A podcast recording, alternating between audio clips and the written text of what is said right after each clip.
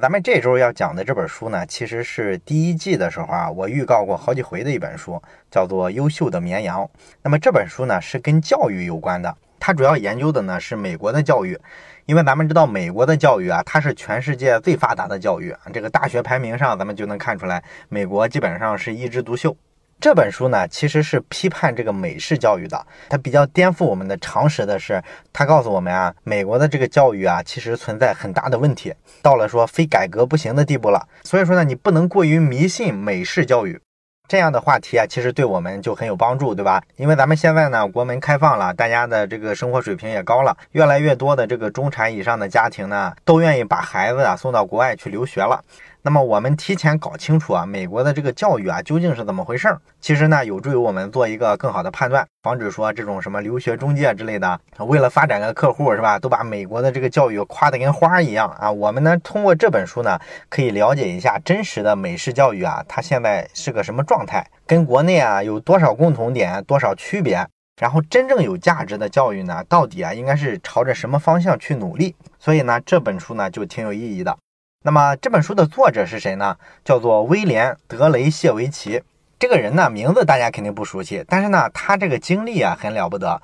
因为咱们知道，你要聊美国的教育这个话题啊，你必须得听一个内行人来讲啊，你不能说你有个同学中间去美国做了六个月的交换生，他回来跟你讲美国大学教育怎么回事儿，怎么回事儿，这肯定你不能信啊，对吧？他了解的信息啊，肯定是太皮相。而咱们本书的作者德雷谢维奇呢，他就是在大学教书的一个人，而且呢，他是在咱们常听的这个常春藤联盟名校里边待了二十四年。其中呢，光在耶鲁大学就待了十年，所以可以说呢，这个人啊，哪怕你放在美国的教育界，都算是最了解美国教育存在问题的这么一个人。所以说呢，他讲这个事儿，咱们就应该好好听一下，一个内部人他是怎么检讨美国的这个教育问题的。那么这本书呢，咱们大概也是分三个部分来讲。那么今天的这一部分呢，咱们主要从宏观上来了解一下美国的这些名校啊，它到底是一个什么样的运行的状态，怎么招人的，学生在学校里是怎么过的，毕业之后去哪儿，然后为什么会这样。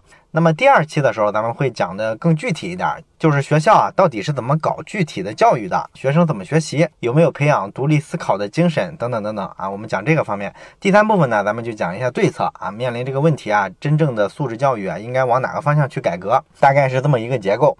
那么今天呢，咱们就先讲一下第一部分，宏观上先看一下美国的这个大学教育呢，它到底是怎么回事儿啊，有没有跟咱们想的这个素质教育不太一样的地方？其实呢，谈到教育啊，尤其是说素质教育这个话题呢，咱们中国人都很清楚啊，咱们中国的整个教育体系呢，都是一个应试教育的方向。这个方向呢，咱们都知道，它只培养考试机器。咱们老听众呢都知道，我是一个山东人，那么山东呢就属于这个应试教育的一个大省，每年都会出很多高分，这个在全国都是名气很大的，对吧？那么我就记得呢，我上这个中学的时候啊，当时我们那个中学呢，为了说追求这个升学率的这个数据啊。整个学校管得特别的严，我们高中呢，当时是一个军事化的管理，军事化到什么程度呢？就是我们每天早上起床的时候啊，都是模仿军队啊，要吹一个起床号，完了晚上睡觉的时候呢，要吹这个熄灯号。平常呢，你像宿舍里的这个卫生啊什么的，都是仿照部队的那种要求。你像咱们军训的时候都知道，内务整理的部分，教官都要求我们把这个被子叠成豆腐块。我上高中的三年啊，每一天都要把被子叠成豆腐块，而且有专门的人去检查。你要叠的不标准，就给你扣分。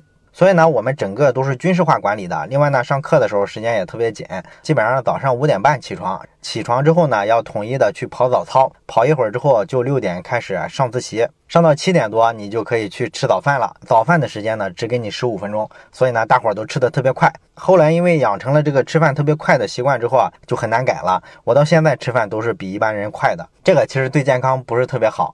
我们每天的上课呢，当时早中晚各种课都加起来，每天得有十三四节吧。这个学习强度呢，比咱们国家大部分省份的其他同学应该说都要大得多。所以说呢，等我上了大学之后，我跟外省的同学一交流，哦，原来人家是这么过高中的，哎，我们怎么就是过成这样？整个的就是一监狱，对不对？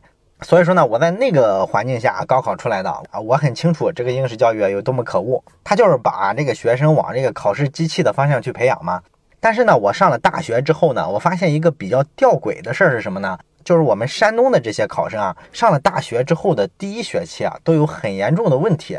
就是相当大比例的一部分同学呢都会挂科，啊，这事儿你琢磨一下就特别有意思了，对吧？你说山东的孩子上了大学之后啊，考试居然会挂科，这怎么可能，对不对？我们山东的每个人高中的时代都是一特棒的考试机器啊！你说上了大学之后我们会怕考试，居然考试通不过啊，这事儿太反常了，对吧？后来呢，我就琢磨了一下，这个原因出在哪儿呢？就是我们高中的时候呢，那种军事化的管理啊，管得太死了。学校把所有的时间都给我们安排满了，我们根本没有时间说培养自己的这个时间管理的能力，也没有这种自控力。所以说呢，等你到了大学之后，你发现呢，所有的条条框框一下全拿掉了，你有大把的时间可以自由支配时间。这时候呢，我们这帮山东的考试高手啊，就开始有点慌了。哎，我根本不知道怎么自由的支配时间啊。所以说呢，大家第一学期的时候都特别的不适应，大把大把的时间都荒废了，挂科的现象呢就特别的严重。这是我自己啊，当年上大学的时候亲身经历的一个感受。这个感受跟咱们这本优秀的绵羊有啥关系呢？这个就更有意思了。这本书呢，它上来第一章啊，它先描述了一下，在这些名校，什么哈佛、耶鲁、普林斯顿这些学校里的这些名校生，他们在学校里啊，通常是个什么生活状态？哎，我就发现呢，他们描述的这些学生的这些问题啊，跟我当年上大学的时候是一毛一样。他们美国的这些名校生呢，上了大学之后也面临这个问题，突然给了你很多的自由选择的空间之后，你自己不会支配时间，没有自控力，不知道怎么应付这种场景。这事儿就太有意思了，是吧？你说咱们国内是应试教育，欧美国家都是素质教育，怎么大学生的这个状态还基本一致呢？哎，所以说这是一个非常值得探讨的话题。这个书里呢，大概我总结了一下，他说了这个美国的这些名校生啊，他身上常见的问题啊，基本上有这么三个。第一个呢，就是上了大学之后啊，不知道干啥。这个咱们国内的大学生非常熟悉了，咱们上大学的时候都有这个感觉，一上了大学之后，感觉特别的迷茫。有的学生呢，这个迷茫甚至能一直到你大学毕业。像美国这些常春藤名校的大学生啊，也是一个德行，也是不知道自己上了大学之后呢该干啥。主要原因是什么呢？咱们高中的时候呢，其实都有一个明确的目标啊，我就是要考上一个大学嘛。所以说呢，你所有的行为啊，都是奔着这一个目标去的，你努力的方向是比较清晰的。但是上了大学之后呢，其实你就没有这么强的目标感了，所以呢，这会导致啊，有一部分学生出现比较严重的心理问题。这本书里呢，讲了作者在这些名校教书的时候遇到的各种各样的问题学生，基本上就是咱们常见的那种，比方说这个小城市来的学生啊，到了大城市去读大学之后，心理上会出现一些不适应，尤其是比较自卑、比较沮丧。这个是很正常的。我上大学的时候也有过这一阵儿，就是你会发现自己处处不如别人。人家这个大城市里的同学呢，一般这个沟通能力啊都很强，演讲能力都很强，而且呢多才多艺。我们这些小县城出去的大学生呢，啊 一比呢就觉得差距很大，于是呢自己自信心就不足，所以就比较消沉啊，也就加重了你这个迷茫的感觉，你就更不知道接下来该干啥了。这是第一个问题。那么第二个名校生身上的这个特征呢，就是他度过了第一个特别迷茫的阶段之后，开始知道该干啥了，然后他就开始做事儿。但是他做事儿的时候呢，他不知道为什么而做啊。你比方说吧，他可能去参加各种学生社团活动，或者呢去竞选什么学生会的这个干部，然后参加呢各种实习、各种课外的活动。这个看上去呢好像是个好学生，自己活得非常的充实。但是问题呢，你去问他，你是喜欢这个东西吗？他会告诉你呢，不喜欢。你不喜欢你为什么要干这些事儿呢？他会告诉你呢，是因为别人都这么干，或者说学长学姐们给我的建议就是干这个，或者说我爸妈期待我在大学里啊就要这么过，这事儿就特别有意思了，对吧？这跟咱们国内的大学生是不是还是一样？咱们上了大学之后不也是这样吗？也是整天瞎忙，但是只是说找一种安全感，是怕自己落后了。别人参加学生会，我也去参加；别人搞社团活动，我也去参与。包括说毕业的时候，咱们的大学生都是考各种各样的证嘛，是吧？什么教师资格证啊，考什么注册会计师证啊，什么人力资源证。你去问他，你为什么考这些东西？你是要干这个行业吗？他会告诉你，他没打算干这些行业。但是呢，他看大家都考这些证，所以他觉得这个东西啊，可能对找工作有帮助，于是就去考了，非常的盲目，对不对？这方面呢，这个中美的大学生啊再次达成一致。但是呢，这个作者啊在书里回忆了一个细节，就是说呢，这个老一辈的大学生啊，当年啊，像六七十年代，他们可不是这样，他们可能会在宿舍里啊写一首诗啊，写上好几天，或者说呢，学计算机的可能自己在琢磨写一个程序，搞出一个特别有创意的软件来，这是当年大学生干的事儿。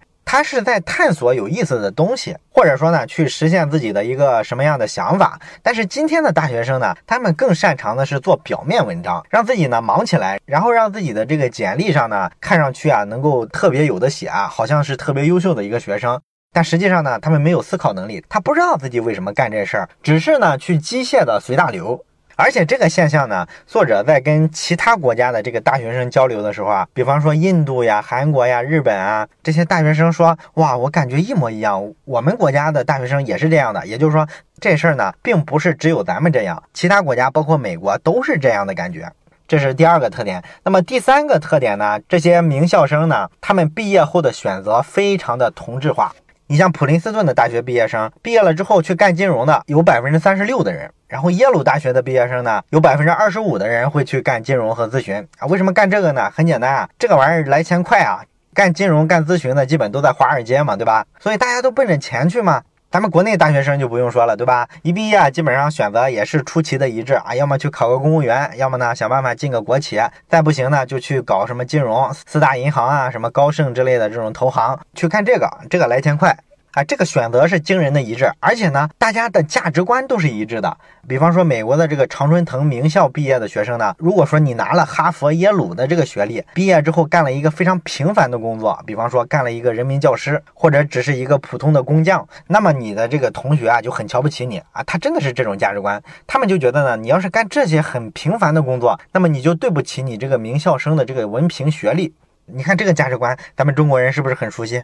我记得前几年的时候呢，北大有一个著名的教授叫钱理群。他不就说过嘛，说这个北大清华的这些所谓的最好学校的大学毕业生啊，越来越成为一个精致的利己主义者。他写了一文章去抨击这个北大清华的毕业生特别势利的这个现状啊。咱们看这个精致的利己主义者在这些美国的常春藤名校的毕业生身上，这不也存在吗？这不完全一样吗？他不也没啥理想，也是在追求一个现实的利益吗？所以从这个角度，咱们会觉得这个中美的教育上的共性啊，好像比差异还要大呢。那你说为啥会出现这个状况呢？咱们梦想中的这个素质教育为什么会发展成这个德行了呢？这个原因呢，咱们就需要从历史里去找。咱们看看常春藤名校的历史啊，它是怎么形成的？今天这套规范，这套建校招生的思路。咱们知道呢，常春藤名校啊，领头的呢是三驾马车：哈佛、耶鲁、普林斯顿啊，一般简称哈耶普。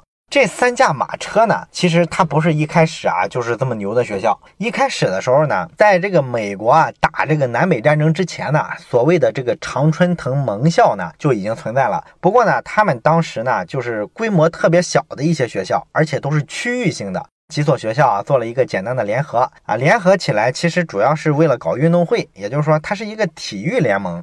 当时这个学校里啊，其实各色的人都有，有穷人也有富人。因为在南北战争之前呢，美国的这个经济啊，主要是靠农业，所以说呢，它这个工业就不是特别发达。农业时代没有特别大的土豪。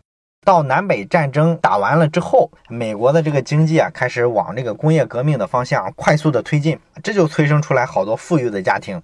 而且呢，工业革命之后呢，美国啊开始大搞基建工程，各种修铁路。很快呢，整个的美国这个国家呢就被四通八达的这种铁路网呢给它连成了一块儿。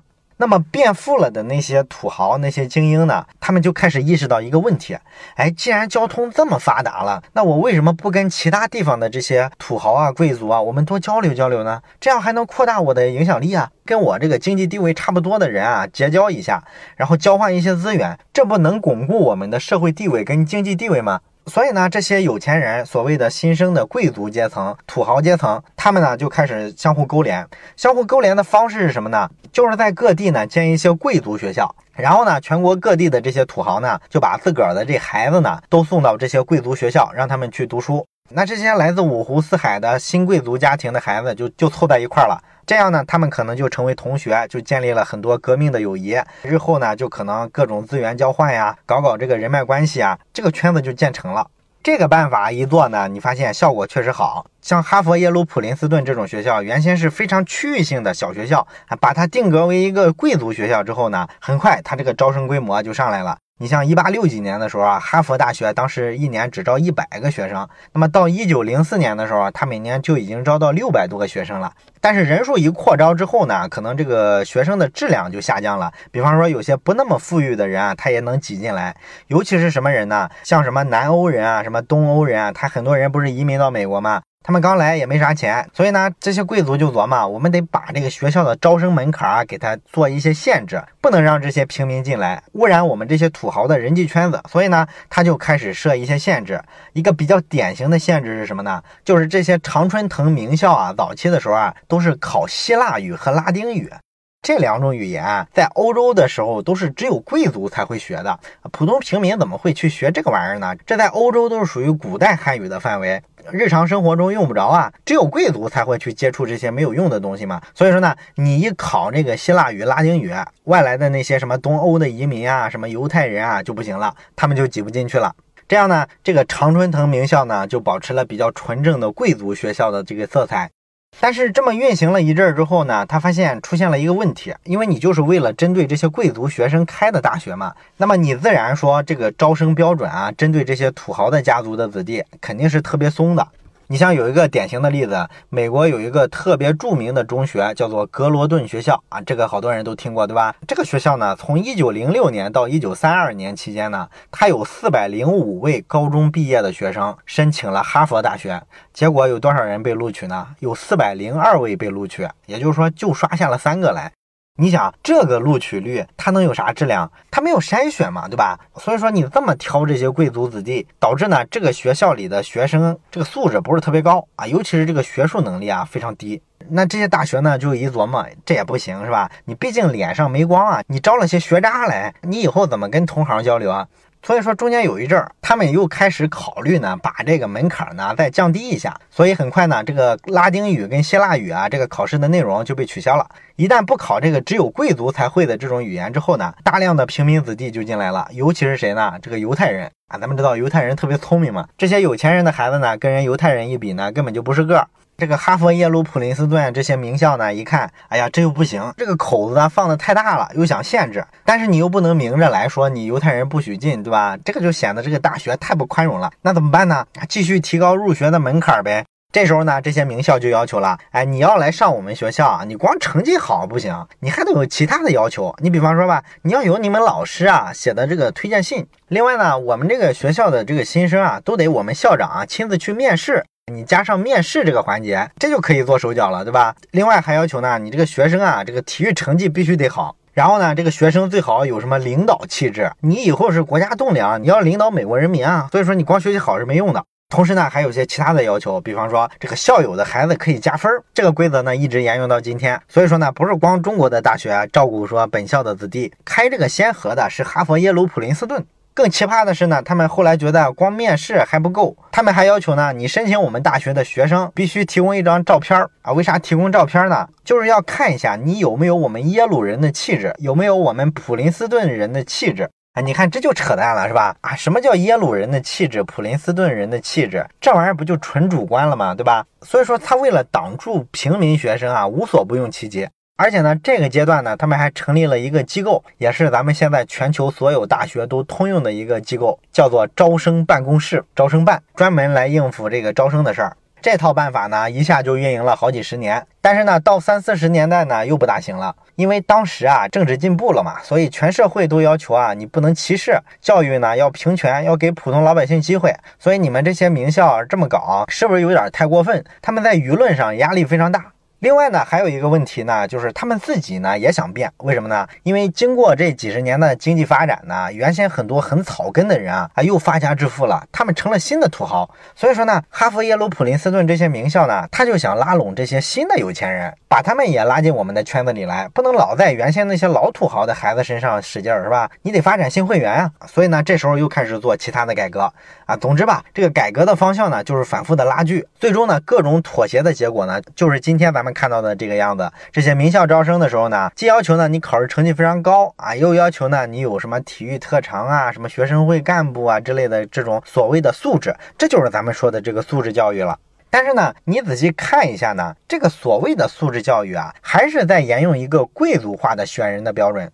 你比方说，你考名校的时候啊，他们特别重视你的所谓的叫领导力。那这个领导力，你在招人的时候，你怎么量化呢？很简单，就是说你是一个学生会的成员，这个能证明你有一定的领导力。但是这个还不行，你想上名校，那你必须干学生会主席啊，干话剧社社长啊，棒球队队长啊，你要达到这个地步，你才能上名校。咱们看，这还是对富人来说更有优势，对吧？另外呢，就是要求你特别的全能，你要吹拉弹唱什么都会，而且呢，这不是一般的会，你会唱个流行歌曲，这肯定不行啊，你得有钢琴的这个等级的证书啊。这个东西啊，是一般的家庭能承受得了吗？肯定不是啊，对不对？你要做到你的业余时间，钢琴能考出证来，什么大提琴能考出证来，然后还能打棒球、打高尔夫，还能当上队长。你想把课外生活搞得这么丰富，而且还要这么拔尖儿，不花钱能行吗？只有富人家的孩子才能玩得起这个游戏啊！何况说富人进名校还有很多绿色通道。你比方说，他可以捐款呀。这些名校呢，接受了社会上这些富豪的这个捐款之后呢，都会给他们的子女开绿灯的。这个都不是个秘密，是个公开的规则。所以你说这样的环境下，真的叫素质教育吗？他是选的素质更高的人吗？还是选的一个更富有的人呢？这是咱们说的这些名校啊，今天的这个招生标准，从历史上看是怎么沿袭过来，怎么变成今天这个样子的。但是即便是这样啊，考这个名校的难度呢，从过去来看也没有今天这么难。为什么今天考名校的难度更高了，录取率更低了呢？这个事儿呢，跟一个媒体有关啊。有一个新闻杂志叫做《美国新闻和世界报道》，这个杂志呢，从一九八三年的时候干了一件事儿，把美国所有的大学给你进行一个排名，发布了这么一个榜单之后呢，这些大学肯定是很不屑的。我们谁强谁弱，用得着你一个媒体指手画脚？但是问题是啊，这个学生家长认啊，咱们知道人都是要确定性的东西，对吧？如果你没有一个大学排名，你就告诉我啊，有哪些哪些名校，数出那么几十所来，我很难建立一个认知啊，到底哪个是最好的呢？你要有一排名就太好了，是吧？那你就奔着最好的学校去啊。所以说呢，这一排名之后呢，导致呢家长啊都帮孩子去选了最棒的学校，排名比较差的学校呢就无人问津了。这导致什么呢？这个好学校报考的人越来越多，所以说呢，越来越难考，录取率呢越来越低。你像哈佛到今天的话，录取率已经是个位数了，也就是说每一百个申请的人，也就是通过几个人。发现这个排名特别管用之后呢，各大学校呢态度也就变了，他开始也搞各种军备竞赛，他就去看你这个排名比的是什么指标啊？好，那我就照着你这个指标努力，把这几个指标做上去，让我这个排名呢往前提升。这就导致呢，这个学校呢，为了迎合家长、迎合学生啊，甚至说去迎合这个排名的机构，不断的做各种各样的调整，导致呢，不同的学校之间，原先的时候是各种不同的风格都有，后来呢，因为你这个排名上面的指标都是标准化的，你为了提升排名，照着这个指标去努力，结果就是各个学校之间的这个教育方式啊，越来越雷同。要的人也是一个模子刻出来的，于是呢，咱们就看到了今天这种情况。所有的学校用的这个招生标准啊，都跟哈佛、耶鲁、普林斯顿差不多。这种情况下，你告诉我，你怎么指望这些学校能给孩子提供一个素质教育呢？素质教育是什么东西呢？咱们其实都知道，就是两千多年前啊，孔子他老人家说的一个呢，就是有教无类，也就是说呢，所有的人都应该获得被教育的机会。第二点呢，叫做因材施教，也就是说每个人啊都有自己独特的条件。真正的素质教育就应该是根据你的条件，把你这个潜力给你激发出来。可是咱们看，像中国这种教育，肯定它不行，因为它只看一个分数啊，一考定终身。它考察的呢是你的解题能力、考试能力，自然不是素质教育了。可是老美这一套呢，你琢磨一下，它其实无非就是多了几个指标。不只看你的考试成绩啊，另外呢还要看你课外活动是不是活跃，体育成绩是不是好，会不会弹钢琴，无非就是多几个维度。但是这几个维度呢，每一个都是标准化的。对于这些上了哈佛、耶鲁、普林斯顿的学生来说呢，你去看他们的简历，你发现这是一个模子刻出来的人，他们所有的人都是这个 SAT 考试成绩非常高，德智体美全面发展。同时上了七八门选修课，参加了九到十项课外活动。另外呢，你中学的老师给你写了热情洋溢的推荐信，然后还获过什么科学竞赛奖、奥林匹克数学竞赛的大奖等等等等。你发现中国咱们说的优秀的孩子跟美国的这个孩子是不是越来越像？咱们现在的家长不也逼着小孩从小学各种才艺吗？目标是什么呢？其实就是受了这种所谓的贵族教育的这种宣传的影响。咱们就觉得呢，除了成绩也好，如果弹钢琴也好，体育成绩也好，那就是一个更好的孩子。这就是所谓的素质教育。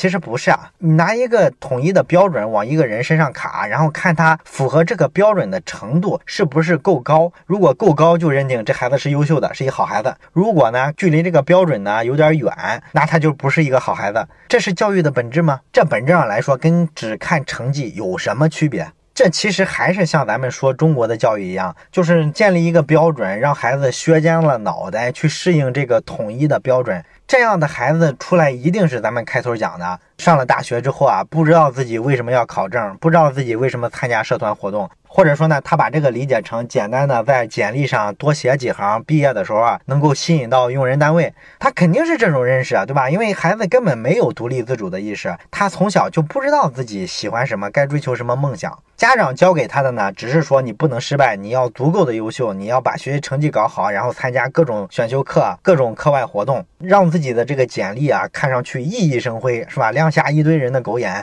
然后毕业的时候去华尔街找一份体面的工作，混迹到上流社会，这就是美国的孩子从小接受的教育啊，跟今天中国的小孩有什么区别？何况说在贫富差距这一点上，名校生对富人啊倾斜了太多的资源，而且这个趋势呢，经过五六十年代开始教育平权化之后啊，有一点放松，相对来说呢，给了一些中产家庭的孩子一定的机会。但是进入二十一世纪之后啊，又开始收紧了。这个书里呢讲过一个调查，说呢，二零零零年的时候啊，在美国排名前二百五十名的学校里啊，这就算重点学校了，因为美国的这个教育是全球第一嘛，排两百名的学校也非常强。那么在这些重点大学的学生里面呢，有百分之五十五的学生，他的这个家庭的收入在美国整个社会是前四分之一的。到二零零六年的时候，这个比例就上升到百分之六十七了。也就是说，重点学校里啊，富家子弟占的比例越来越重。而且，美国排名前一百名的高中，他们的毕业生呢，占到哈佛、耶鲁、普林斯顿全部学生的百分之二十二。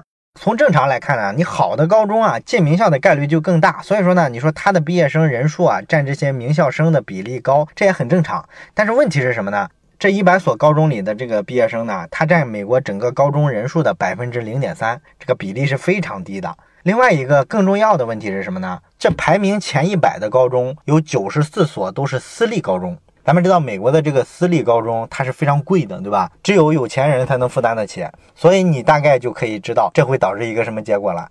它一定会导致啊，这些名校里啊都是土豪。你像现在的这个哈佛大学，它土豪到什么程度呢？它有超过百分之四十的学生是来自全美国最富有的前百分之六的这个家庭。你看，这是一个非常残酷的事实。咱们国内呢，一到每年高考的时候，就老是去讨论一个话题，说呢，现在咱们中国社会啊，这个阶层之间呢很难流动了，寒门越来越难出贵子了。基本上各省的高考状元都得是中产以上的家庭，因为各种课外辅导之类的也是很耗钱嘛。所以对于一穷二白的穷学生来说，越来越没机会了。但是咱们看美国的这个现状，是不是比咱们还要严重？考名校这个游戏呢，根本不是一个公平的游戏，尤其是对中产和中产以下的家庭来说。当然了，有人可能会说，你看这个哈佛、耶鲁这些名校特别的国际化呀，人家很开放啊，没有像你说的光招美国的土豪啊。这个道理是一样的。原先的时候呢，这些土豪是想结交美国各地的土豪，这些学校国际化的学生多了，你觉得他是为了吸引什么人？吸引这些新兴市场国家的土豪啊，这些新兴市场的国家开始各种土豪来了，所以这个黄种人的比例啊，什么黑人的比例啊，拉美裔的这个学生的比例啊，它都在提高。提高的原因是这些地方富了呀。但是这个游戏的基本规则是没有改的，上常春藤名校仍然是一个土豪的游戏。